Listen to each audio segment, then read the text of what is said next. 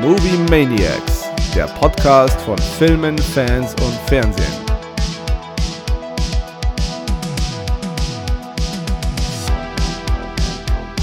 Hey Kero, Mahlzeit Kaku, Mahlzeit Freunde. mal wieder eine Premiere. Absolut. Wir haben dir es zu verdanken, dass wir heute, glaube ich, am idyllischsten Ort jemals aufnehmen. Wir sitzen nämlich bei dir in der Gartenlaube. Yes. Ich muss sagen, es ist sehr schön. Wir entschuldigen uns für renitente Vögel als Hintergrundbeschallung. Aber das Schönste ist, dass ich hier einfach draußen sitze und rauchen kann, während wir aufnehmen.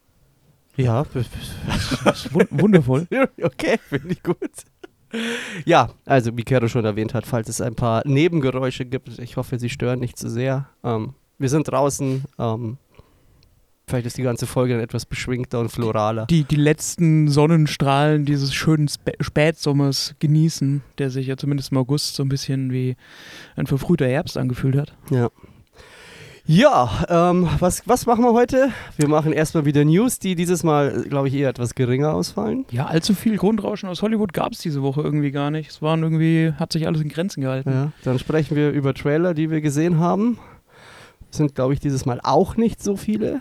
Und äh, dann Watch Week, ähm, die wir in der letzten Folge sehr sträflichst vergessen haben. Ich habe einfach gar nichts erwähnt. Das ist richtig, aber dafür, also meine Watchweek diese Woche äh, schließt eigentlich nahtlos an die von letzter Woche an, weil so viel ist nicht dazugekommen. Okay, und dann sprechen wir über A Haunting in Venice, den wir am Mittwoch gesehen haben. So ist es. und verraten euch, was wir davon halten und generell, wie wir zum Thema Detektivfilme stehen.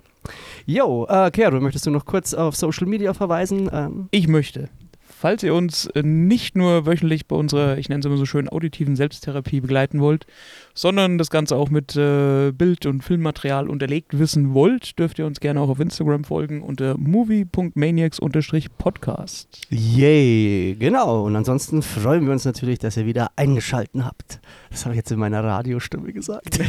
so ist es. Alright, dann kommen wir mal zu den News aus Hollywood, die gar nicht so newsig sind. Ähm, das Einzige, was ich so mitbekommen habe, dass der neue Deadpool wohl gänzlich ohne CGI auskommen soll.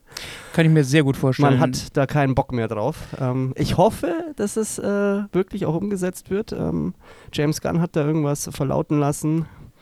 Luren wir mal. Dann ähm, kurzzeitig waren The Marvels im Gespräch. Ähm, also der hatte ja vorab schon ziemlich äh, schlechte Reputation. Äh, gab so eine kleine Kampagne gegen Brie Larson, die sich aber als äh, Lügenkampagne rausgestellt hat. Ähm, sie sollte sehr zickig gewesen sein und äh, wie man so schön äh, sagt, ihre, ihre woken Bedürfnisse durchsetzen wollen. Und, äh, aber das war eher so eine Schmutzkampagne.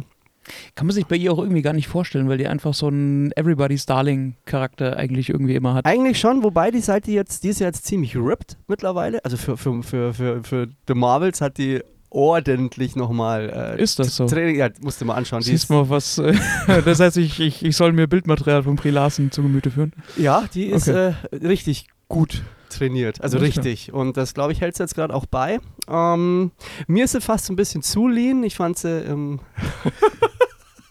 Schön, wie zwei weiße Cis-Männer hier sitzen und sich über den Körper von der Schauspielerin äh, unterhalten. Ja, wobei ich. Aber jetzt- alles in, in höchstem, wir zollen ihr nur Respekt. Ja, wobei ich jetzt, ähm, ich, ich weiß, dass sich das ein bisschen schräg anhört, wobei ähm, ich halt damit eigentlich nur, ich will ja nur damit den Trainingszustand quasi ähm, ähm, ähm, Hervorheben, ja. Hervorheben. Ronnie Coleman wäre stolz auf Das ist genauso wie mit, mit Dwayne Johnson in, ähm, wie, mir ist jetzt mit der Name entgangen, wie hieß, wie hieß dieser schlechte Film nochmal? Black Welcher? Achso. In Black Adam, da fand ich halt, ich finde ich find halt, zu lean schaut halt einfach ungesund aus, wenn du verstehst, was ich meine. Ja, ist richtig. Also ich finde ich es ja cool, wenn die sich für die Rollen so auftrainieren, aber ich finde, es sollte immer so ein bisschen mitschwingen, dass du wenigstens den Hauch äh, noch einer Chance hast, das vielleicht Ja. zu erreichen. Dazu muss ich mir The Marvels erstmal anschauen, um da Ja. wirklich äh, eine Entscheidung oder Ansonsten eine Meinung bilden zu können. Soll er der kürzeste Marvel-Film sein und ähm, äh, da gibt es ein Plakat, das sieht aus wie so einer schlechten äh, TV-Serie. Das ist wirklich übel, das habe ich auch schon Okay. gesehen. Ja, also das ist so, so das eine. Dann kommt äh, mit ähm, Chris Evans und Emily Blunt ein neuer Film auf äh, Netflix raus und zwar Pain Hustlers. Äh, Hm. Emily Blunt soll gigantisch aufspielen, Chris Evans soll die Fehlbesetzung sein Okay. und äh, soll eine Art Wolf of Wall Street trifft auf Dopesick. Naja. Ja. Emily Blunt kann irgendwie auch alles. Also allein ihre Kann Rolle in alles. Oppenheimer war auch schon wieder, auch wenn nur eine Nebenrolle, einfach, ja, sensationell. Genau, ansonsten ähm, hat Paramount angekündigt, dass es eine Fortsetzung von Smile geben wird. Der Überraschungshorrorfilm aus diesem Jahr, möchte ich mal so behaupten, wird nächstes Jahr pünktlich zur Halloween-Season im Oktober, vermutlich am 18. erscheinen. Äh, und ja, mal schauen, ob man an den Erfolg des ersten Teils anknüpfen kann. Ja, und was mich ähm, sehr freudig stimmt, ähm, es soll wohl einen dritten Teil von Sicario geben. Naja, ja, ich meine, also Sicario, sie müssen halt die Qualität beibehalten, weil dieses, ich nenne es mal Franchise, wenn es dann einen dritten Film gibt, ähm, besticht natürlich durch diese beinharte Darstellung, die ja von vielen Experten auch einfach sehr realitätsnah beschrieben wird. Ja.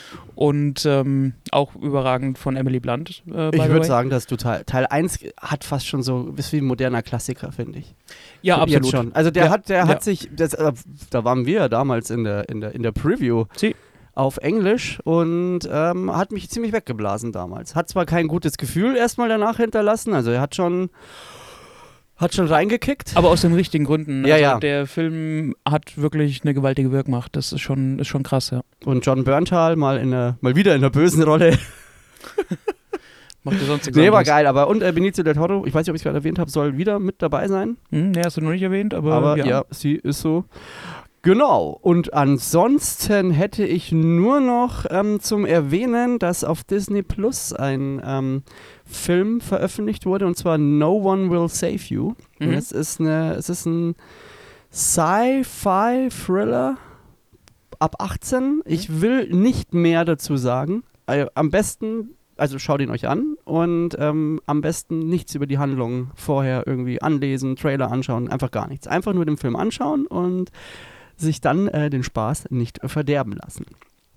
Und dann noch eine Meldung, die dich, ich weiß nicht, ob sie dich äh, erf- erf- erfreuen wird, weil es deine äh, Einschätzung äh, untermauert oder eigentlich eher traurig stimmt. Äh, der Filmstart von Expendables 4 hat am ersten Tag nur nicht mal eine Million eingespielt und äh, ist damit auch für das äh, Expendables-Franchise ein absoluter Tiefpunkt und die Kritiken zerreißen den Film ja auch, wo sie nur Übelst. können. Also vor allem ähm, ist halt schon für einen Actionfilm nur zwei Set-Pieces zu haben und den Rest einfach äh, durch CGI bzw. Greenscreens zu ersetzen und dann so dermaßen schlecht. Ich meine, das haben ja die Trailer schon ein bisschen erahnen lassen, aber das ist dann doch noch, äh, aber wie sagt man so schön, äh, drunter geht immer.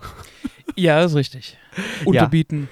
Ich weiß nicht, ob man anschauen sollen. Ähm, aber wahrscheinlich muss man fast anschauen. Ja, Einfach schauen nur, werde ich einfach nur um abzuranten. Genau so ist es. Genau. Seichte Unterhaltung. Gut. Ähm, dann Trailer. Ich glaube, da fängst du am besten an, weil ich glaube, dass du wesentlich mehr Trailer gesehen Nee, haben eigentlich nicht. Woche. Ich, Ich, habe nur einen, einen neuen gesehen. Ähm, der da wäre. ähm, und jetzt kriege ich wahrscheinlich nicht einmal den Namen zusammen. Jetzt pass auf. Ich hab's Ja, wir glänzen mal wieder. wie immer. Ja, mit Ähm, äh, bestechend Ja, gleich. Wart, ungenügende wart, wart, Vorbereitung. Ich hab's gleich. Ich, äh, hab's Ja, gleich. ich, ich, ich fütter einfach nur mal das Ganze so ein bisschen an, bis du in Ruhe danach suchen kannst. oh, fuck. Wie heißt der? ja, Wochenendrebellen. Das ist so. Ja, okay. Ja, ja, den Das ist jetzt so, das ist, da- da- ich, kann, ich kann mich nicht entscheiden. Ich weiß nicht, entweder wird das Ding mega geil oder es wird halt genauso scheiße wie alle anderen Sachen, die so aus Deutschland kommen, größtenteils. Ich, ich wollte gerade sagen, also man muss. die Prämisse ist, glaube ich, cool. Ja, absolut. Ich glaube, man muss so ein bisschen den, den, in Anführungsstrichen, Nimbus ablegen, dass es sich um einen deutschen Film handelt, aber die Prämisse und auch so der Trailer an sich wirkt, ja, wie du schon sagst, wirkt einfach, wirkt einfach sehr cool und, und ähm, geht ans Herz und ich glaube, dass der Hauptdarsteller, also dieser, der kleine Junge, wie alt wird er sein? 13, Ja. sowas, 12, 13 in dem Alter. Ähm, der wird es, glaube ich, ganz gut schippen. Also schaut euch den Trailer zu Wochenendrebellen an. Es äh, kommt selten vor, dass wir einen deutschen Film ausdrücklich empfehlen, beziehungsweise uns drauf freuen. Ähm, aber das ist so einer. Ja, äh, vielleicht, man kann ja kurz anreißen, es geht um einen Autisten, Ja. der im Endeffekt äh, sein, äh, äh, er ist schwierig, äh, ruhig zu stimmen und irgendwie äh, entwickelt der Junge ein Fable für Fußball und muss dann mit Fadi mal alle möglichen Vereine besuchen, bis er sich entscheiden kann, zu welchem Verein er dann letzten Endes geht und also der Trailer schaut gut aus. Ähm, wenn, wenn er dann auch erfüllt, dann wäre es geil. Ähm, hat auch so ein bisschen so Peanut Butter Falcon Vibes. Und funktioniert natürlich, ich meine, äh, es ist so, klar, alles, was so die Sportart der Deutschen, nämlich Fußball, irgendwo äh, charakterisiert oder bespielt, kann natürlich auch nur funktionieren. Es geht ja im Endeffekt um diesen Deal, den Vater und Sohn haben, dass sie, dass er sich quasi in der Schule ruhiger verhält, wenn äh, sein Vater mit ihm am Wochenende zum Fußball geht und äh, er sich quasi seine Lieblingsmannschaft aussuchen kann. Und weil der Junge eben die autistischen Züge so hat, wie er sie hat, muss er, um seine Lieblingsmannschaft feststellen zu können, alle Mannschaften der ersten, zweiten und dritten Bundesliga auch einmal live gesehen haben. Und dann begeben sich die zwei auf eine Hashtag Heldenreise. Genau. Gut, damit hätten wir dann das Thema Trailer auch abgehakt und kommen ähm, zu uns. Ja, die, alle anderen Trailer, die ich gesehen habe, die haben wir schon mal besprochen. Ich weiß gar nicht, ob wir über Poor Things auch mal geredet haben. Äh, Poor Things haben wir einmal kurz angerissen, als das Eröffnungswochenende der Filmfestspiele in Venedig war, wo der Film ja brutal abgerissen hat. Äh, und wir haben ja damals schon gesagt, dass, dass der Trailer einfach sehr ähm, ja, einfach sehr, sehr absurd und grotesk, aber im besten Sinne aussieht. Ja, und absolut. ich mich tatsächlich auf die, ja, einfach auf, auf die Rolle, die Emma Stone und, und Willem Dafoe da spielen, äh, freue. Also das. Also ja, ich habe auch richtig Bock drauf. Ich bin gespannt im Endeffekt, wie wie artsy er wird. Also er sieht artsy aus. Ich hoffe, er wird nicht so artsy. Eine gewisse, eine gewisse Stringenz und äh, eine Blockbuster Ability fände ich jetzt nicht schlecht, ähm, aber wir werden, werden sehen. Ja. Aber ich, ich also ich glaube, mit dem Cast wird man schon versuchen, eine relativ straighte äh, Geschichte, also zumindest eine etwas geradlinigere Geschichte zu erzählen. Vielleicht so im, im, im Stile von The Northman. Ich finde, der hat Ja. eigentlich das ganz gut hinbekommen. Ja, also ich fand auch den Look vom Trailer ziemlich geil, weil er halt einfach so dieses äh, sehr grobkörnige Kamerabild einfach so aus der Anfangszeit des, des, des Filmgeschäfts irgendwo hat. Also er erzählt ja im Endeffekt auch so eine Frankensteins Monstergeschichte so ein Ja. bisschen, aber eben mit einer, ja, emanzipierten Frauenrolle, wenn man so will. Und ich glaube, dass man dem Ganzen da eben auch über das Kamerabild und, und das Grading wirklich Sorge tragen wollte. Und Ja. Ja. Was im Trailer halt gar nicht durchkommt, und das habe ich aber jetzt zumindest gelesen, es muss schon sehr viel mit äh, der Sexualität äh, zu tun haben, des äh, Frankenstein-Monsters. Von ja, daher bin ich mal gespannt. Also vor allem auch dieses Entdecken und das Ganze. Jo. Lassen wir uns überraschen, wie Emma Stone ihre Sexualität entdeckt. Genau, ansonsten, ja, jetzt hier, Watch Week. Ähm, ich habe, boah, was habe ich, also ich habe The Bear, die erste Staffel, ähm, fertig äh, gesehen. Sehr gut. Und ähm, unter anderem, ich glaube, vorgestern die letzte Folge. Mhm. Ich Also bin gespannt, wenn du dann die mit der zweiten Staffel Okay. durch bist, wie sie dir, wie sie dir gefällt. Es ist, ich bin immer nur, also ich finde sie überragend. Es ist wirklich mega geil. Ähm, wo mich nicht ganz mitgehe, ist, ich finde sie gar nicht so viel gut. Sie, sie, Ja. sie, es ist nicht so, dass, also sie ist jetzt kein äh, Feel Bad, aber sie ist auch kein eindeutiges Feel Good. Sie zeigt bloß immer so ein kleines Türchen, das wieder aufgeht. Ähm, Ja, dir. genau.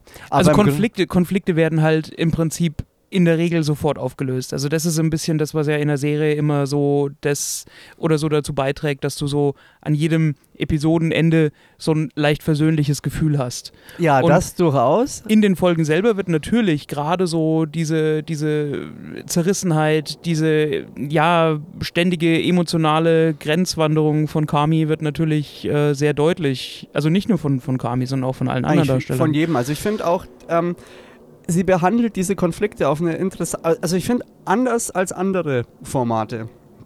Ich finde, die, wenn Konflikte auftreten, wirken sie auch immer ultra realistisch. Du kannst dich da sofort reinfühlen und du merkst einfach so, ja, man, spürt einfach diese, diese Spannungen, die in der Luft liegen. Und es waren jetzt schon auch so zwei, drei Folgen oder Szenen dabei, wo ich echt richtig geknickt war.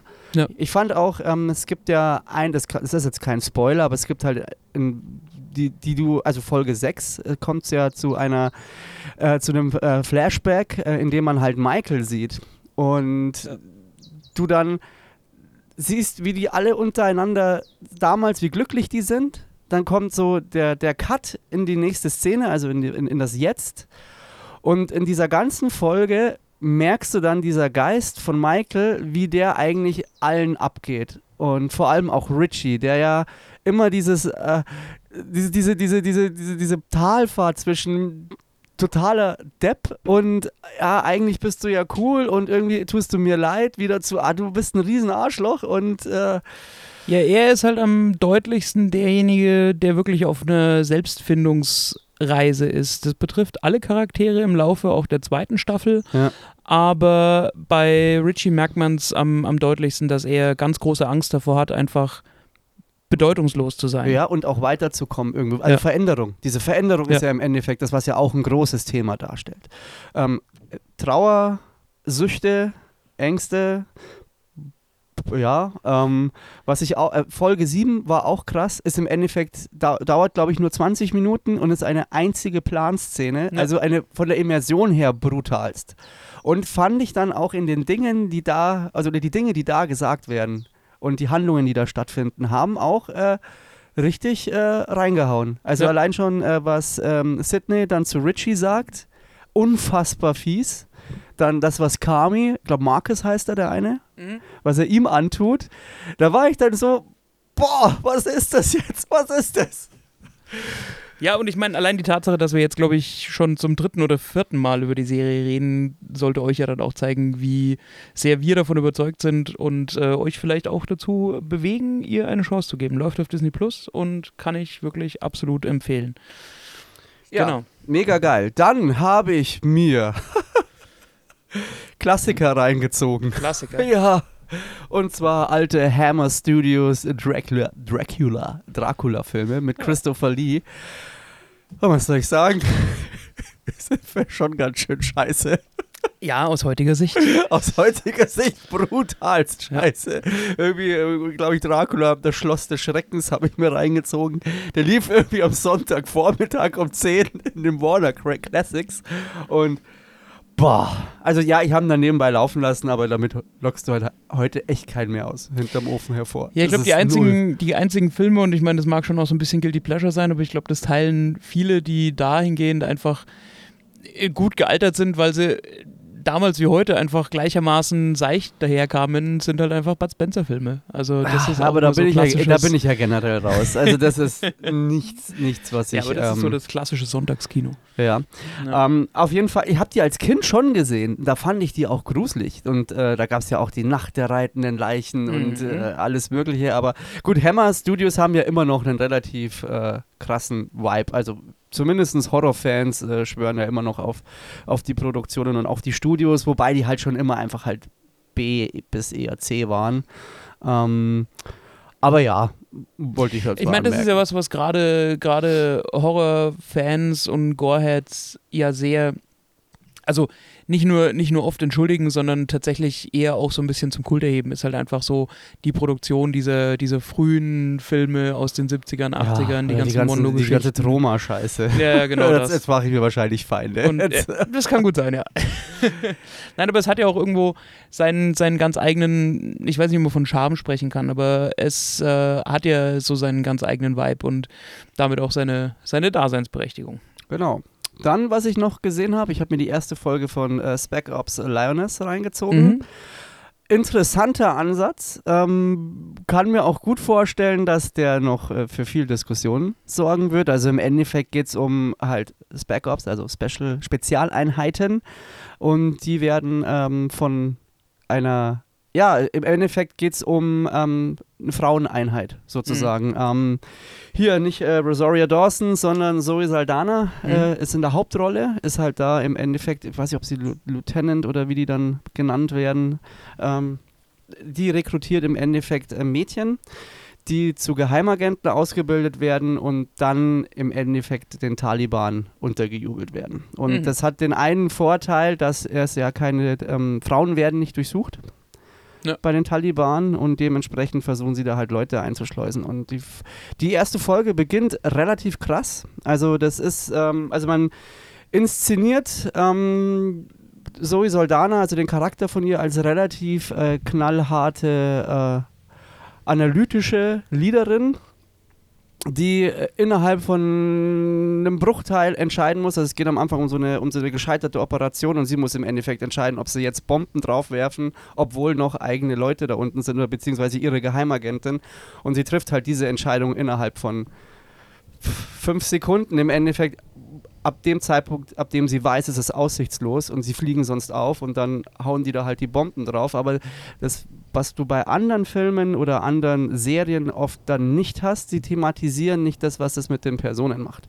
Also im Endeffekt siehst du dann, es wird dann aufgearbeitet, dass sie diese Entscheidung getroffen hat, aber dass sie sie selber halt nicht kalt lässt und dass es Spuren in ihr hinterlässt. Ähm, Ja, das war ja auch eine, ähm, eine der prägnantesten Szenen in der, ich glaube, zweiten Folge von The Last of Us, wo diese ähm, Molekularbiologin genau. dem Militär dann eben auch den Rat gibt, sofort äh, zu bombardieren, obwohl es natürlich ihr nicht ferner liegen könnte, äh, unschuldiges Leben in Anführungsstrichen in Gefahr zu bringen. Sie aber genau weiß, äh, es ist, es, ja, es ist aussichtslos und Ja. genau, also gerade solche, Oh, solche jetzt kommt der Hubschrauber. Den Jetzt- könnt ihr vielleicht hören. Yay! Pass, passend zum Thema. die Expendables werden eingeflogen. Genau. Ähm, also gerade wenn es um, um wirklich solche moralischen Grenzentscheidungen und, und, und äh, wirklich so eine Feuertaufe geht, dann Ja. äh, ist sowas immer, ja, das hat schon, hat schon eine ganz eigene Wirkung. Ja, sie machen dann noch einen, einen Link zum Privatleben, ähm, zeigen so, wie sie dann privat auch ist äh, und auch äh, wie ihr Beziehungsleben ist. Dazu, da gehe ich jetzt eher weniger drauf ein. Filmt so ihre Morgenroutine und ihr Get Ready with Nee, Me. es ist, gar, es ist ähm, im, im weitesten Sinne so wie der Hurt Locker, falls du den gesehen Ja, ja. hast. Also vom ganzen Vibe her ist so auf dem Niveau und äh, ist dann auch interessant, ihre neue äh, Rekrutin, die sie dann auch einführen, hat auch interessante Hintergrundstory. Es ist natürlich so, da werden sich bestimmt jetzt wieder Leute aufpissen, dass es zu woke ist. Warum muss man da als irgendwelche Frauen hernehmen und warum muss denn gerade das sein und muss das sein und warum ist denn dieser eine Typ denn da eigentlich so ein Luschi und ist aber eigentlich nicht so, aber du weißt, wie es ist.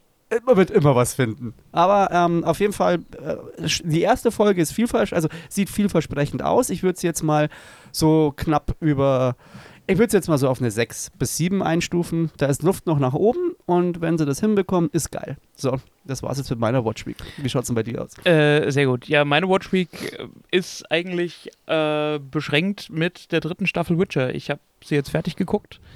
Du könntest dein Tablet auch einfach so ein bisschen vor das äh, Mikro schieben, dann musst du nicht immer Naja, das Wackelmännchen machen im Kopf und mir dann die Schweißperlen bei der, bei der Post jetzt die hier, wie so ein, jetzt hier wie so ein Wackeldackel. Yay! Ähm, genau, also dritte Staffel The Witcher. Ähm, ich würde gerne so enthusiastisch davon berichten, wie ich mich, naja, quasi drauf gefreut habe, in Anführungsstrichen. Du hast dich darauf gefreut? Ja, naja, also es ist ja so, ähm, ich habe die Bücher nie gelesen und die äh, Fans und, und äh, diejenigen Leute, die die Bücher gelesen und auch gerne gelesen haben, sind natürlich äh, schockverliebt in die ganze Lore und in die Mythologie und alles, was das Witcher-Universum umgibt.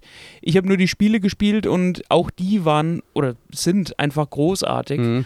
ähm, äh, verkörpern und vermitteln auch genau diese, diese, äh, diese Essenz, auch das, was die Bücher im Prinzip aufmachen und nehmen sich auch so die Zeit, diese ganze Lore auszubreiten und, und zu thematisieren und Deswegen war natürlich schon damals vor der ersten Staffel meine Vorfreude entsprechend groß, dass Netflix eine Serie daraus machen will. Und wer dann natürlich auch mitbekommen hat, dass äh, Henry Cavill quasi die Hauptrolle des Geralt von Riva äh, übernehmen soll, der ja selber ein massiver Fan der, der Reihe und der, der, also der Spiele und der Bücher ist und wirklich sehr, sehr ähm, sich, sich sehr, sehr stark damit befasst hat und wirklich in jeder Talkshow, in der er sitzt äh, und zu der er, in der er zu, zum, zum Witcher befragt wurde, auch gesagt hat, so ja, hier, ich bin wirklich stark daran interessiert, ähm, das, das Quellmaterial so sorgfältig wie möglich eben aufzuarbeiten. Fragt man sich dann nach, spätestens nach der zweiten Staffel und ich jetzt auch nach der dritten so ein bisschen, äh, warum man ihm da scheinbar einfach nicht so wirklich zugehört hat oder woran es einfach bei den Drehbuchautoren äh, letztendlich gescheitert ist. Also ich komme bei der dritten Staffel fast noch ein bisschen, also die dritte Staffel kommt bei mir fast noch ein bisschen schlechter weg als die zweite Okay. äh, in der Gesamtschau. Mhm. Ähm, gibt natürlich Sachen, die ich gut finde. Mhm. Äh, dazu zählen vor allem Henry Cavill natürlich, der das Ganze einfach trägt. Also du, ähm, also nicht nur, weil er von seiner Physis her diesen, diesen Witcher einfach perfekt verkörpert, sondern weil er auch einfach ein sehr guter Schauspieler ist, der diese Rolle des, des Geralt von Riva einfach ähm, perfekt äh, transportieren kann. Ähm, dann Siri, also Cyrilla, quasi so sein, sein Mündel, seine Ziehtochter, wenn man so will, die er ja beschützen muss oder will, in Anführungsstrichen, die ja selber ihre ganz speziellen magischen Fähigkeiten hat. Ähm, gespielt von Freya Allen, die das auch sehr, sehr gut macht, wo ich nur sage, die ist ähm, in der dritten Staffel fällt es noch mehr auf als in den ersten beiden. Die ist fast zu, zu schön für diese Rolle. Die Mhm. ist so ein absolutes, die hat so ein Porzellangesicht Mhm. und mit den grünen Augen, der nimmst du, also du nimmst ihr natürlich die Rolle schon ab, weil sie sie einfach sehr gut spielt, aber es ist halt einfach, sie sieht halt einfach kein bisschen aus wie dieser Badass-Charakter, den sie letztendlich verkörpert. Aber gleichwohl spielt sie ihn einfach sehr, sehr gut. Mhm. Also Siri ist äh, in der dritten Staffel schon auch gut, hat auch ähm, in Folge 6, glaube ich, äh, die, also die ganze Folge dreht sich schwerpunktmäßig quasi um sie, wo eigentlich auch fast nur sie vorkommt. Ähm, das ist so ein bisschen die, so, so eine, so eine Dune-Folge. Die Leute, die es gesehen haben, werden wissen, was ich damit meine. Ähm, und auch da liegt es wieder eigentlich nur an der Umsetzung und nicht an der Idee und nicht am Schauspiel, dass die Folge einfach so das, das Potenzial, das sie eigentlich hat, eben nicht ausschöpft. Und ähm, das Ganze geht, also zieht sich wirklich durch die gesamte, durch die gesamte dritte Staffel. Ähm, das, dass es zum einen wahnsinnig schwer nachzuvollziehen ist, wann sich welcher Charakter wo befindet, äh, weil für Leute, die Bücher nicht gelesen haben, ist natürlich auch die ganze Geografie dieses Universums schwer nachzuvollziehen, wenn man nur die Serie kennt. Also da hätte es wahrscheinlich gut getan, wenn man irgendwo einfach mal, keine Ahnung, wie in One Piece oder Indiana Jones oder so, einfach mal irgendwo in irgendeiner Zwischensequenz oder Cutscene mal eine, eine Map eingebaut hätte. Okay.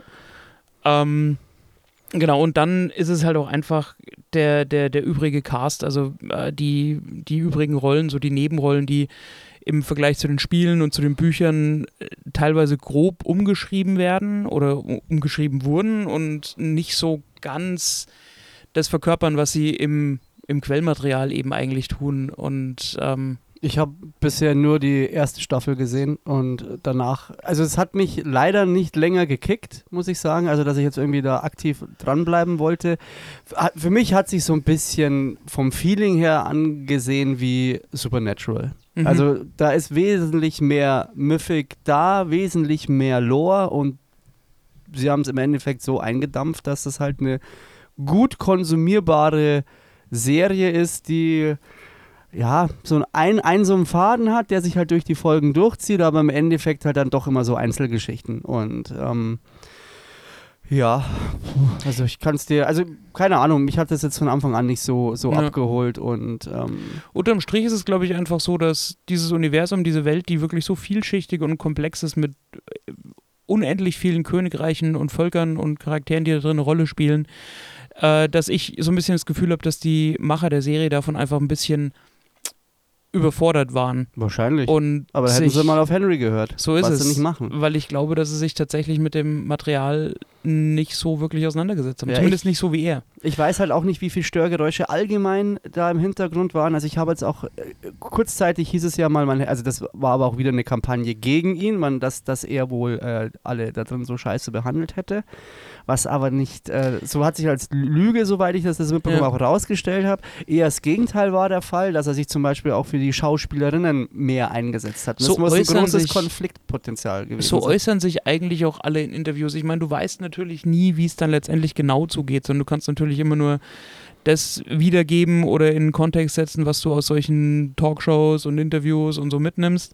Ähm, aber da hat sich eigentlich nie jemand, also auch von den, von den, von den anderen äh, Castmembern, also auch jetzt gerade Freya Allen und Anja Chalotra, die ja die zwei weiblichen Hauptrollen quasi spielen, in irgendeiner Art und Weise so geäußert. Ähm, Ja. Sondern wenn er in irgendeiner Art und Weise exzentrisch oder wirklich ähm, bestimmt war, dann nur dahingehend, dass man sich eben doch bitte ans, ans Ausgangsmaterial einfach halten soll.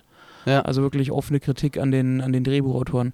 Was möglicherweise dann ja auch dazu geführt hat, dass er jetzt mit der dritten Staffel quasi sein Finale hatte und in den weiteren Staffeln, mal sehen, wie viele da noch kommen werden, von Liam Hemsworth ersetzt wird. Und da muss ich sagen, mit Henry Cavill beraubt man der Serie dann eigentlich dem zentralen Aspekt, der die Serie wirklich Den schaubar macht. Selling Point. Genau so ist es. Nein, Und- also das also ohne Henry Cavill, ohne das jetzt auch viel weiter gesehen zu haben, ähm, also ja, al- also allein schon, dass der Schauspieler einfach wegbricht. Es ist halt Ja. einfach, es ist sein Charisma, es ist auch, was halt Henry Cavill allgemein darstellt. Ist halt der Tausch mit Liam Hemsworth halt nicht so gut. ist, ist, ähm, also keine Ahnung. Also wie ich das gehört habe, hat es mich, ja, dachte ich mir, okay, da brauche ich es gar nicht mehr anschauen. Also war, glaube ich, auch mit ein Punkt, dass ich äh, auch gar nicht mehr weiterschauen wollte, weil es ja eh dann irgendwann nicht mehr mit Henry Cavill weitergemacht wird. Und Ja. ist halt, naja, ist so. So Jo. ist das. Nee, genau. Also mehr will ich zu äh, The Witcher im Endeffekt auch gar nicht sagen. Also Also jetzt Die- hier fast eine. war schon, war schon fast eine. Kritik, ja, ist richtig. ähm, abschließend vielleicht, also ich gebe der dritten Staffel ähm, fünf von zehn Punkten, ist aber immer noch sehr wohlwollend, diese, diese Ja. fünf Punkte. Ähm, eben, weil es ein paar Aspekte gibt, die ich gut finde. Äh, und für alle weiteren Staffeln, glaube ich, wird man Henry Cavill schmerzlich vermissen. Jo. Dann hast du noch sonst was von der nee, Watch? tatsächlich nicht. Ja. Ich hatte die Woche keine Zeit, also außer äh, The Witcher und eben Und Wiesenbesuche. Äh, Genau, Wiesenbesuche und ähm, äh, eben Haunting in Venice. Habe ich nicht viel gesehen die Woche. Okay. Gut, dann kommen wir doch zu unserem Hauptthema. Haunting and. Venice. Die Schneewittchen-Party. Kero. Die Schneewittchen. Wie stehst du denn allgemein zu Detektivfilmen? Ähm, gute Frage. Also es ist, ich meine, man muss ja erstmal sagen, was, was, was macht so Detektivfilme, beziehungsweise Dieses- Deduktion. dieses, dieses ganze Genre, was bei, gerade in Bezug auf Filmen ja ganz oft als Whodunit irgendwo bezeichnet Ja. wird. Ähm, was, was macht das Ganze denn aus? Also das sind ja immer, also es ist eine Art von Kriminalgeschichte oder, oder ja auch Kriminalliteratur, wenn man jetzt von Agatha Christie oder ähm, die, die, die Hexerreihe von, ähm, jetzt fällt mir der Name nicht ein. Edgar Äh, Wallace. Edgar Wallace, vielen Dank. Ähm, ausgeht, die, wo ja der Schwerpunkt im Endeffekt darauf liegt, dass der Und wen vergisst du gerade? Sir? Ah, ja, hier den Arthur Conan Doyle, oder Ja. was? Ja, ist richtig. Ähm, wird ja in äh, Wohl, Haunting also in wohl, wenn, äh, wenn man jemand erwähnen Ja. müsste ihn. Ja. Gut, ich meine, du kannst Edgar Allan Poe natürlich auch dazu zählen. Ja. Also es gibt schon Ja. Äh, vi- viele Vertreter, gerade in der, in der Literatur, die ähm, entweder schwerpunktmäßig oder zumindest äh, in gewisser Regelmäßigkeit Ja. solche Geschichten gemacht haben. Und im Endeffekt geht es ja darum, dass der Zuschauer oder Leser dabei nicht immer nur unter, also nicht nur unterhalten wird, sondern tatsächlich einfach Miträtseln insofern genau Ja. involviert wird, dass er eben zur Lösung des Rätsels irgendwo beitragen kann. Und ähm, im Endeffekt geht es ja, ja dann darum, dass in so einer ähm, Detektiv- oder Whodunit-Geschichte immer irgendetwas passiert. Es ganz oft mehrere Verdächtige gibt und die Spannung eben aus dem Versuch entsteht, quasi den oder manchmal auch die Täter quasi zu identifizieren, bevor derjenige am Ende Genau, dieses Puzzle lösen. entlarvt wird. Es ja. ist dann auch immer ziemlich cool, wenn es ein paar falsche Fährten gibt, wenn man auch selber, man, man, man rätselt ja selber mit und es ist dann eigentlich immer ganz cool, wenn dann wieder irgendein Twist passiert, den du einfach nicht kommen sahst und dann immer wieder überrascht wird. Das ist so das eine, finde ich, was es ähm, ausmacht. Ich würde jetzt mal sagen, bei den Filmen ist der Primus gerade aktuell wirklich äh, Knives Out. Ähm, Absolut.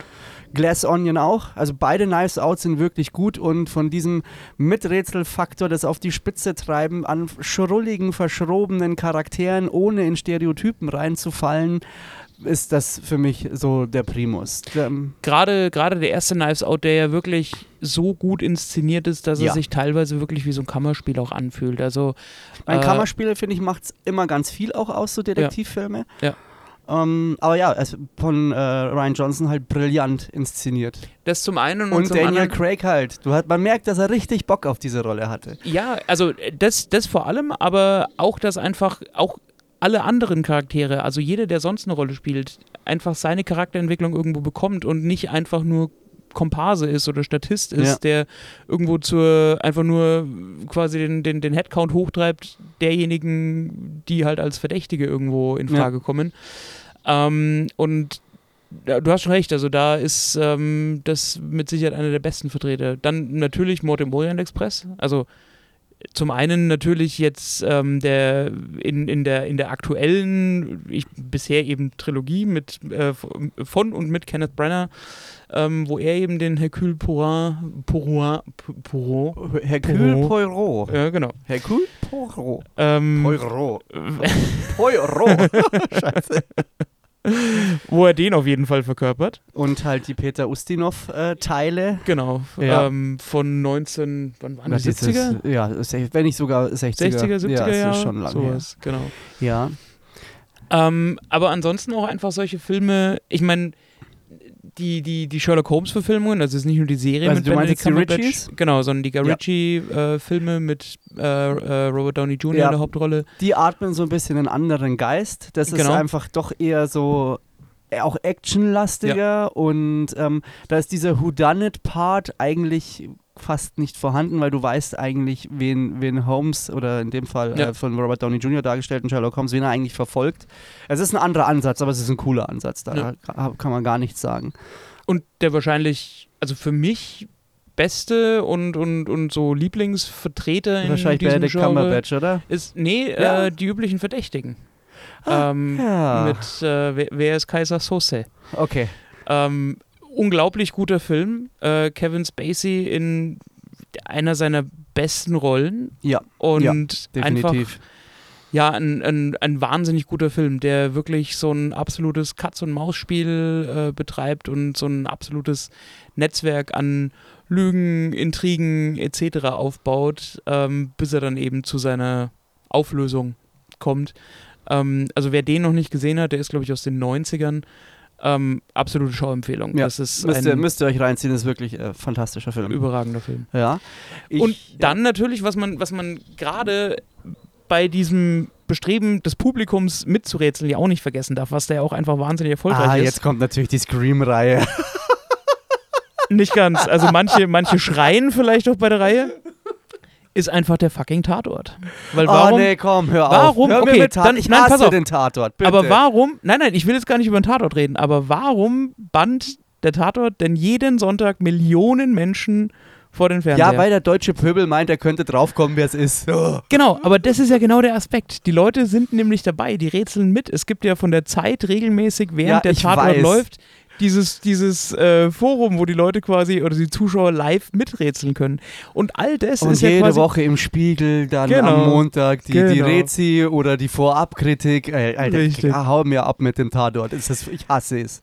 Ich habe es mal eine Zeit lang versucht, so über ja schon drei, vier, fünf Monate regelmäßig jeden ja, ja, Sonntag da kann ich mich Tatort noch dran gucken. erinnern. Ja, Genau, so halt eine- Tatort so eine, so eine Routine draus zu machen. Ähm, ich konnte dann auch irgendwann nachvollziehen, warum die Leute im Prinzip dem Ganzen so verfallen sind, in Anführungsstrichen, und was so diesen, nennen wir es mal, Zauber ausmacht, dass du dich halt mit diesen einzelnen Ermittlerteams und den jeweiligen Städten irgendwo äh, identifizierst oder dass dir das halt irgendwo ans Herz wächst. Ähm, aber natürlich auch, weil jeder einzelne Tatort im Endeffekt auch ein Whodunit ist oder so eine Detektivstory aber halt letztendlich oft ist. so beschissen produziert. Da, Oftmals ja. Ja, es gibt schon auch, so fair will ich sein, es gibt auch einzelne Tatorts, die sind ganz cool. Tatorts. Tatorte. ja, Die, die offizielle Plural. ja, ich weiß ja nicht, wie, wie soll ich das jetzt, wer heißt halt Tatort. Die Mehrzahl von der Sendung heißt dann Tatorte, ne, Ja. Tatorts. Nein, Tatorte. Ja? Nee. Oh, scheiße, Mann. Ja, ich, Genau. ich, hab- ich hab, Nein, ja, ich- ist okay, ich- ich du weiß, bist der worauf du- Linguist, nicht ich. Danke, ich bin ja auch nur der Pöbel, der mitreden darf. Ich weiß, worauf du hinaus willst. Wie gesagt, bei mir ist das Ich Ganze. glaube, dass der Münchner Tatort eigentlich immer ganz cool ist. Und die mit dem, ähm, wie hieß er nochmal? Mit dem, ah, der, der Jan-Josef Liefers in Münster. ja, der, der Liefers ist für mich der deutsche Robert Downey Jr. ja, ja, ist richtig. Und der Ullman hat eigentlich auch, die waren, glaube ich, auch Stimmt. nicht so schlecht. Ja. Die Chiller-Teile mit dem Schweiger waren halt actionlastiger und beschissen. Und ich glaube, Ja. wer ganz gut war, war Schimanski, meine ich. Die waren, Ja, glaube ich, auch ein bisschen härter, aber haben teilweise auch richtige Fremdschämen-Szenen mein, mit drin gehabt. Das, das muss man halt auch sagen. Also der Tatort läuft in Deutschland jetzt ja auch seit über 50 Jahren. Also es ist ja wirklich auch ein Stück deutsche, also es gehört Boah, zur deutschen müssen wir, wir, wir Leitkultur. unterhalten uns jetzt echt wirklich über den Tatort. Das ist dein Nein, Ernst, du ziehst Nein, es wir, jetzt durch. wir, nein wir, wir ziehen das nicht durch. Wir hören an der Stelle jetzt auf. Ich wollte das nur als Beispiel, das eben nicht unbedingt jedem so direkt einfällt, noch mit Ja anführen. gut, aber wenn wir gerade hier bei deutschen äh, Sehgewohnheiten sind, dann möchte ich mal eine Lanze fürs große ZDF-Montagskino brechen, was ich mir ziemlich oft reinziehe. Ist das, bei Das- dir keine Instanz? Ich, noch nicht ein einziges Mal Alter. in meinem Leben habe ich bewusst. Ja. Was, was läuft denn da? Ist das immer ist das eine fortlaufende Reihe oder? Das ist große ZDF-Montagskino um 22 Uhr. Da kommt immer irgendein äh, in ihren Augen Prädikat wertvoll, Actioner, Thriller, sperriger, irgendwas Film. Also okay, aber irgendwelche Blockbuster. Also da ja, also man, Filme. fairerweise muss man sagen, dass so oft aber auch einfach so Sachen dabei sind, die einfach äh, wahrscheinlich billig von den Lizenzen her waren zu bekommen, die, also die Ausstrahlrechte. Okay. Aber es sind, ja, es ist so eine Mischung von, also aus Blockbustern, ähm, oft so Liam Neeson-Movies waren in letzter Zeit Ah, oft da. okay. Sie nehmen auch oft skandinavische äh, Thriller mit rein.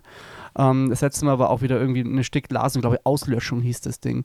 Ähm, war eigentlich, war, war überrascht, war eigentlich ganz cool, bloß halt hier so ein bisschen überzeichnete Charaktere.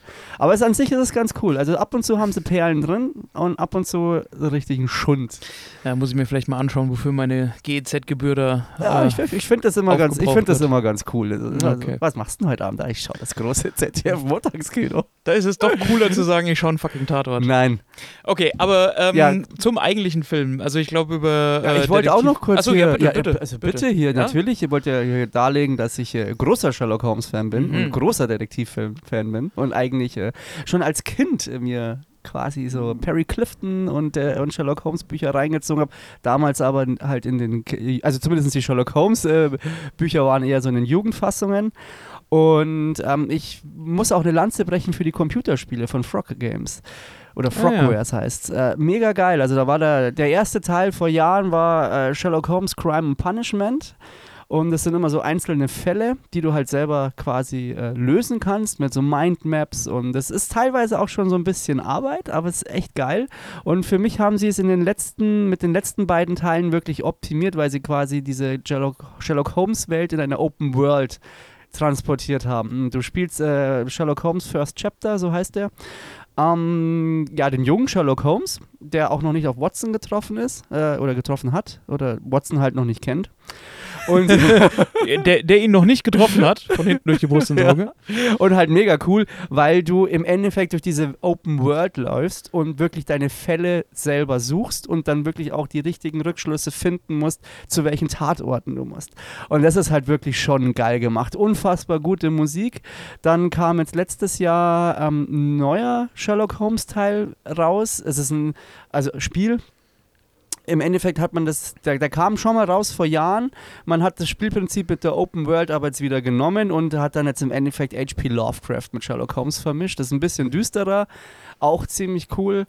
Und ja, und äh, ich grüße jetzt in dem Fall jetzt auch meine Schwester, die Laura, weil die ist nämlich jetzt gerade in London und hat mir vorher noch ein Foto geschickt, wie sie in der Baker Street ist und jetzt äh, ins Ah, Sherlock ja. Holmes Museum gerade reinrumpelt. Dann Und Shoutout an Laura. Genau, ansonsten, was ich auch mega geil finde, sind die Sherlock Holmes Hörspiele. Da gibt es die Chronicles, die werden mit dem deutschen Synchronsprecher von Kevin Spacey vertont. Sehr gut, wirklich sehr gut dauert, aber ein so ein Ding dauert drei Stunden.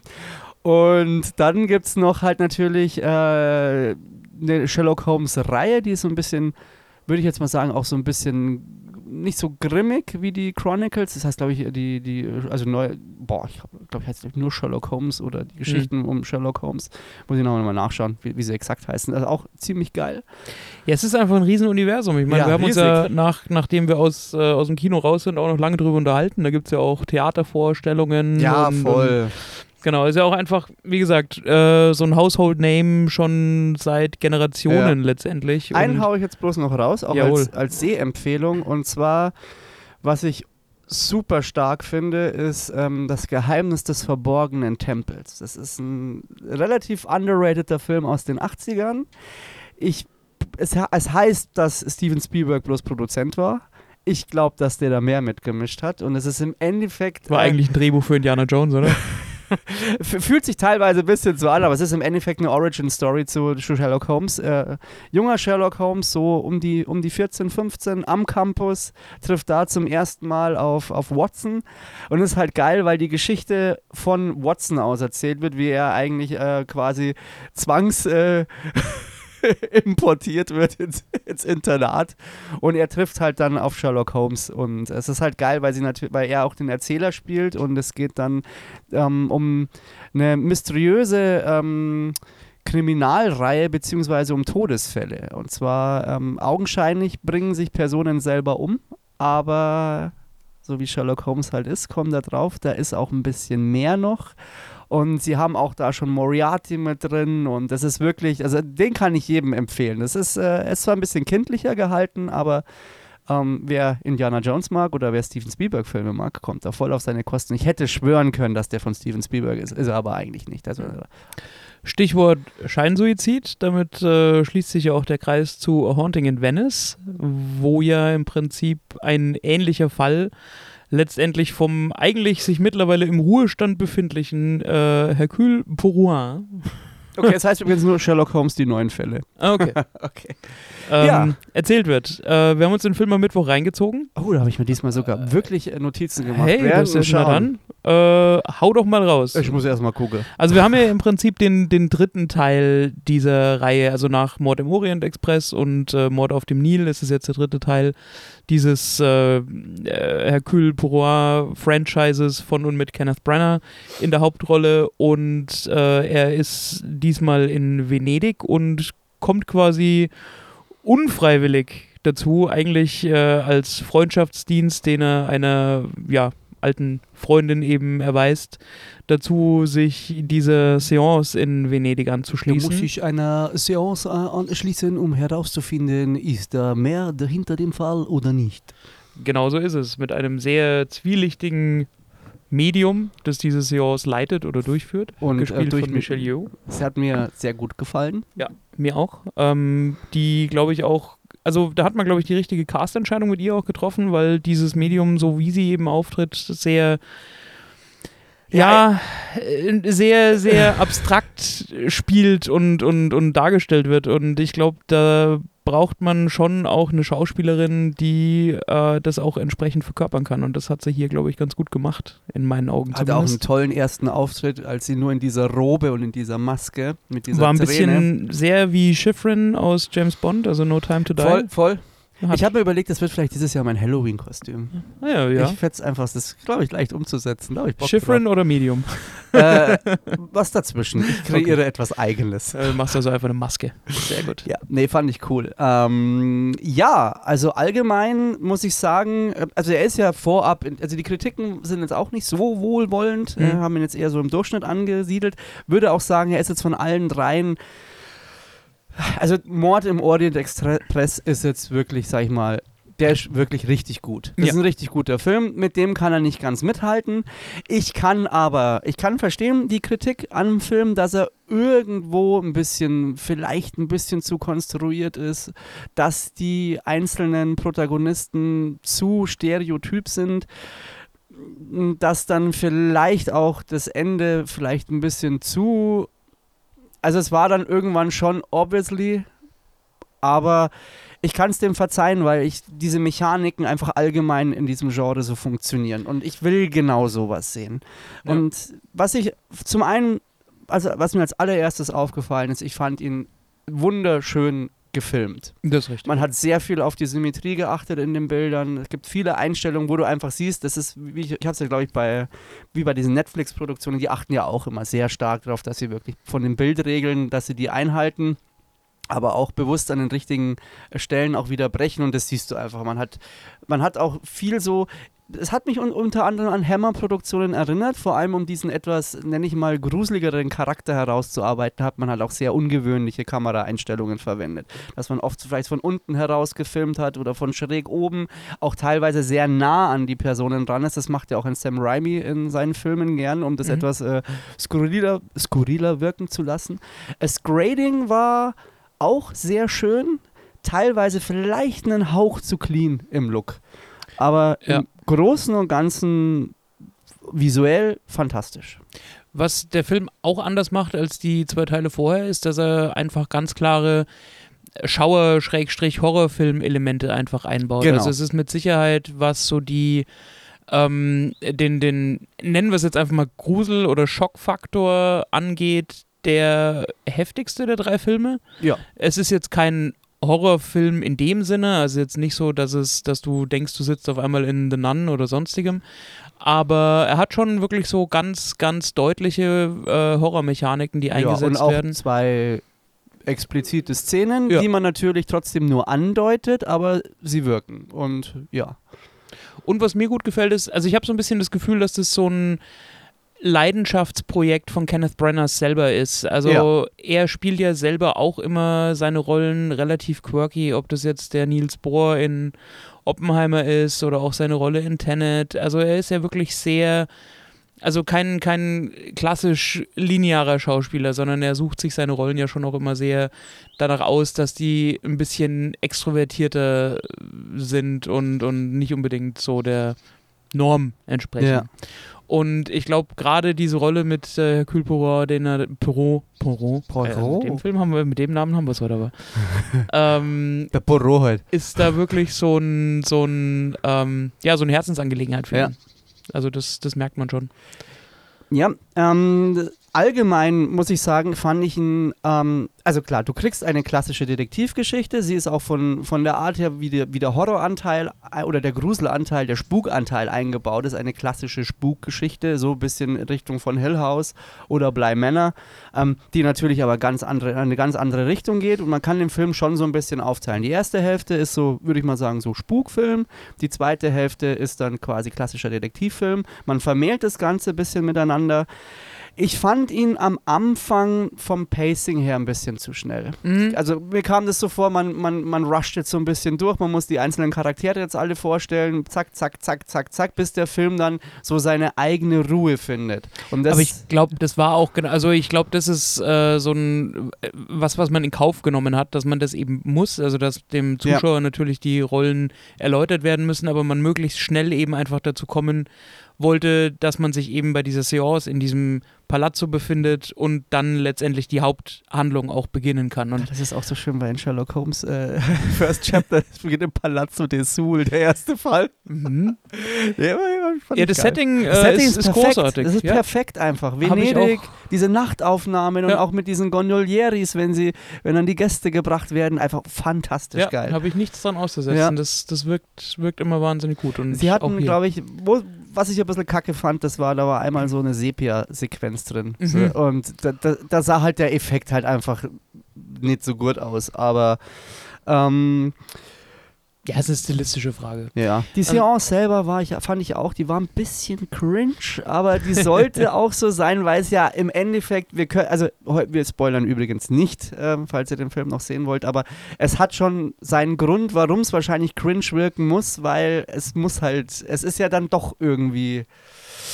Ähm, ja, die große Frage ist es halt, gibt es wirklich Geister oder gibt es keine Geister? Das ist ja das, mit, mit, mit, mit dem locken sie halt Hercule Poirot.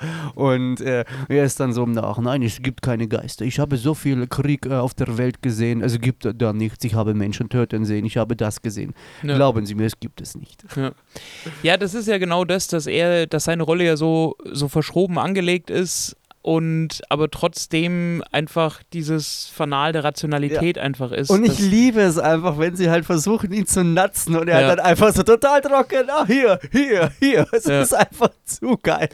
Nein, es ist, es ist wirklich sehr, sehr gut. Also für mich ist das ähm, schon, also die, die ganze Filmreihe ist einfach sehr erfrischend und egal wie viele Filme da noch gemacht werden sollen oder auf wie viel Kenneth Branagh da noch Lust hat oder auch das Funding dafür bekommt, Ja, die können von mir aus noch ein paar machen. so ist es. Also ich schaue mir die jedes Mal wieder gerne an. Es ist kein, das, also ist kein Oscar-Kino, das ist keine High-Budget-Produktion, aber es ist einfach mit, ja, mit, mit, mit Herz und Leidenschaft gemacht. Das merkt man in den Filmen Ja. einfach an, dass alle, die daran beteiligt sind, wirklich Bock drauf haben.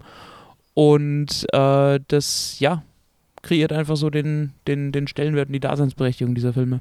Ja. Auch, ähm, was man auch wieder gemacht hat, natürlich sehr viel Sorgfalt in die Nebenrollen gelegt. Also, wen man einfach da gecastet hat. Also zum Beispiel auch Mary Riley heißt sie, glaube ich. Nee, Riley, Riley Kelly. Kelly Riley. Äh, Kelly Riley ist, glaube ich, richtig. Kelly. Riley, ja. Die, ich meine, klar, die sind ein bisschen auch unter ihren Möglichkeiten. Das muss man klar sagen. Auch eine Michelle Yeoh ist also da wäre man hätte da noch mehr machen können, aber sie funktionieren sehr zweckmäßig und sie erfüllen auch, was sie sollen. Natürlich, es ist, sie bleiben ein Stück weit aber auch blass. Das muss man einfach sagen. Alle, alle Nebenrollen funktionieren. Es ist, ja, es widerspricht sich, sie wirken gut, aber gleichzeitig bleiben sie halt auch etwas blasser, weil du hast nicht so viel Backstory zu den einzelnen Charakteren. Nein, und du hast ja auch einen eine ganz klaren Hauptdarsteller, eine ganz klare Genau. Hauptfigur, die ja wirklich so die Handlung tragen muss. Und ja. da drumrum reihen sich die Nebendarsteller sehr, sehr gut ein und bekommen auch quasi so die Tiefe, die sie brauchen. Aber sie brauchen eben auch einfach nicht wahnsinnig viel Tiefe, weil sie werden eingeführt, erfüllen ihre Rolle, spielen das, was sie erfüllen müssen, sehr, sehr gut.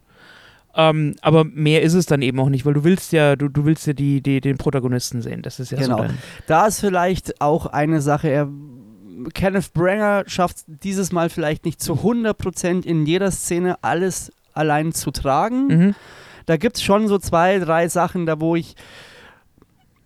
Ich würde jetzt nicht sagen, dass ich es langweilig fand, aber du merkst zwischendrin mal, wenn man so kurz, kurz die Luft ausgeht. Und Ja. dann nimmt es wieder Fahrt auf. Oder wenn ihm auch einfach von dem kleinen Jungen so ein bisschen die Show, Show gestohlen wird. Ja. Der Typ, der, der, der Kleine am Anfang denkst du dir noch so, ah, und dann irgendwo, aber eigentlich ist er ziemlich cool. Ja. Ich meine, vor allem, du denkst dir halt so in den ersten Szenen so, Alter, was bist denn du eigentlich für ein scheiß Sackgesicht? Und so. Er hat so Tendenz Arschlochkind. ja, aber dann kommt halt diese eine Szene und du checkst halt dann, ah, okay. Und dann macht es aber so einen Turnaround, wo Ja. der eigentlich dann fast schon ans Herz wächst. Irgendwie Ja, so nicht, ein nicht nur fast. Also am Ende ist man dann Man mag ihn dann, ja. versöhnt, sage ich jetzt mal, mit Ja. seinem mit, mit seinem Charakter und seiner Geschichte und allem, was da passiert. Ja. Ich hatte am Anfang bloß das Problem, dass ich dachte, dass der Leibarzt irgendwie eine Beziehung hat mit der, mit der Mutter. Mhm. Da, da, das, äh, da habe ich mich, da war ich eine Zeit lang irgendwie auf der falschen Fährte kurzzeitig. Ja, da- dann hat, dann hat das Whodunit ja seine Rolle mit Bravour Ja, erfüllt. also ich hatte, ich hatte lange Zeit einen in Verdacht. Ja. Aber das wurde dann relativ äh, schnell ausgeräumt. Was man vielleicht auch noch sagen könnte, das Finale an sich war auch, also es hatte keinen richtigen Höhepunkt. Es ging irgendwie so, fa- fand ich auf einmal so über. Das war irgendwie so, ah ja, und übrigens, das war so und so und so und so. ja, man war dann relativ schnell bei der Auflösung. das Genau, war dann richtig. schnell. Da- Und ja. Da muss ich aber sagen, das ist tatsächlich auch was. äh, Hast du, ich meine, du, du bist kein, kein Anime-Fan, glaube ich. Bin ich jetzt auch nicht wirklich, aber es Also gibt so zwei Animes, die ich tatsächlich, äh, also früher und auch immer noch, wenn es halt so läuft. Jetzt kommt bestimmt ein Name, den ich schon tausendmal gehört Ja, habe. auf jeden Fall kommt der und zwar Detektiv Conan. Ja, genau. Genau. Das war so einer, also neben One Piece so der einzige Aber ist das Anime. nicht so ein Kind? Ja, ja. Jein. Jein. Ähm, da müssten wir jetzt tiefer einsteigen, was wir jetzt nicht machen. Aber klar, so vom äh, von dem, was gezeigt wird, ist er natürlich ein kleiner Junge.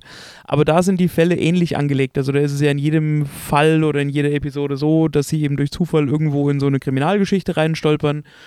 Ähm, wo irgendwas passiert, in der Regel wird jemand umgebracht und es kommt, also ganz klassisches Whodunit und da ist die Auflösung eben am Ende auch immer sehr, ich sage jetzt mal abrupt. Also er hat es dann irgendwann für sich rausgefunden und äh, ja, schafft es dann irgendwie so oder äh, schafft dann halt alle Leute so in einen Raum und dann kommt es halt zu der Auflösung, die dann halt einfach relativ schnell so runtergerattert wird. Das ist eine. Serie. Das ist, ja, ist eine Serie. Okay. Ja, genau. Hat auch einen roten Faden oder so einen, so einen überspannenden Handlungsbogen, aber im Wesentlichen ist es halt so eine äh, immer in sich, also jede Episode ist in sich abgeschlossen, halt so ein eigener, eigener Kriminalfall. Ja gut, ich mag ja keine Animes. Genau. Nein, also das, ähm, aber daran hat mich das auch so ein bisschen erinnert, weil das war eine sehr ähm, ähnlich angelegte Struktur und das ist jetzt zum Beispiel was, was mich so, äh, also was mich da einfach nicht gestört hat, sondern das Ja. hat für mich tatsächlich äh, Sinn gemacht. Also ja, ähm, für mich ist ein ganz klarer Pluspunkt auch einfach das Feeling in dem Film. So Ja. dieses wohlige Gruseln, was du in der ersten Zeit hast, dann, dann halt so dann diesen Detektivteil dann und den verschrobenen Hercule Poirot, der dann auch irgendwie Spaß macht und ähm, und das finde ich, das versöhnt dann schon viel für mich. Ist schön, ja, ist halt, mag ich halt dann. Das ist dann schön. Zu welcher Bewertung würdest du denn kommen, wenn wir Ja. das Ganze jetzt mal abschließen wollen? Da muss ich aber, da will ich jetzt auch fairer bleiben. Ähm, ich, also mir hat das sehr gut gefallen. Ich würde auch eine Schauempfehlung jedem geben. Mm, wenn ich Punkte, die Punktevergabe, ja, ich wäre dann so bei 6,5 von 10. 6,5 Okay. bis 7. Ähm, einfach auch in Bezug drauf auf den Primus, wie ähm, Glass, ähm, hier, Knives, Knives Out. Out. und die ersten beiden Poirot-Teile. Ähm, aber ich könnte auch auf eine 7 oder auf eine 8 gehen, von dem, wie ich den Film, oder ja, eher auf eine 8, wie ich ihn empfunden habe, weil ich einfach da viel verstanden oder mich einfach wohlgefühlt habe, aber auf der neutralen Ebene würde ich einfach auf eine 6,5 bis 10, bis 7 einfach gehen. Ja, genau. Ich komme zu einem ähnlichen Schluss. Also ich gebe ihm 7 von 10, einfach weil es ein überdurchschnittlicher Film ist, der Genau. mich gut unterhalten Ja. hat. Überdurchschnittlich auf jeden Fall. Genau, aber eben kein Oscar-reifes Bombast-Kino oder eben auch nicht so, auch vom Budget und von der ganzen Prämisse so groß angelegt wie jetzt Knives Out. Ich meine, der Film kommt ja mit anderthalb Stunden Spielzeit auch relativ kompakt daher. Ja. Und ja, wobei 109 waren es. Okay, ja, ein bisschen Ja, ein drüber. bisschen drüber, aber ja, hat eine richtige Länge gehabt. Genau, Ja. genau. Und ähm, ja, deswegen äh, auch von mir Schauempfehlung, der macht Spaß, guckt euch Ach, auch dann gehe ich auch auf die 7. Wenn du schon auf 7 gehst, ich gehe auch auf die 7. Mensch, was soll der Geiz?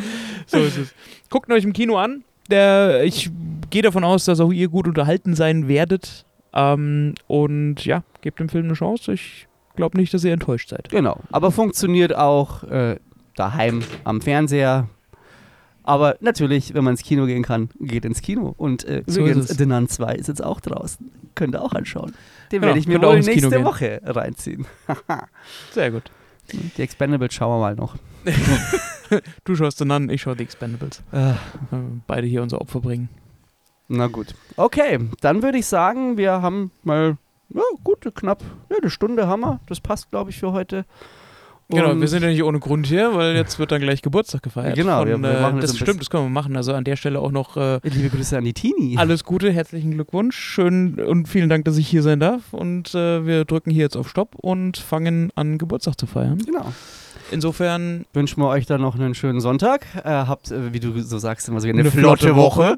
Und wir hören uns äh, dann nächste Woche. Wir wissen noch nicht, welches Thema wir nehmen, aber es wird wahrscheinlich den anderen vorkommen und wahrscheinlich vielleicht die Expendables. Wir werden sehen. ist, äh, Der Creator kommt aber nicht nächste Woche ins Kino, oder? Ähm, nein, ich glaube nicht. Ich habe jetzt zwar den Release nicht im Kopf, das könnt ja, google ich jetzt auch nicht, äh, also google ich jetzt danach der Aufnahme, aber der steht dann als nächster großer Major-Titel auf dem Das wird, Programm. noch, das wird doch eine große Folge. Ja, auf den freue ich mich auch. Okay, gut, also, dann habt noch äh, eine gute Zeit und äh, danke fürs Zuhören. Bis demnächst. Ciao, Leute. Ciao.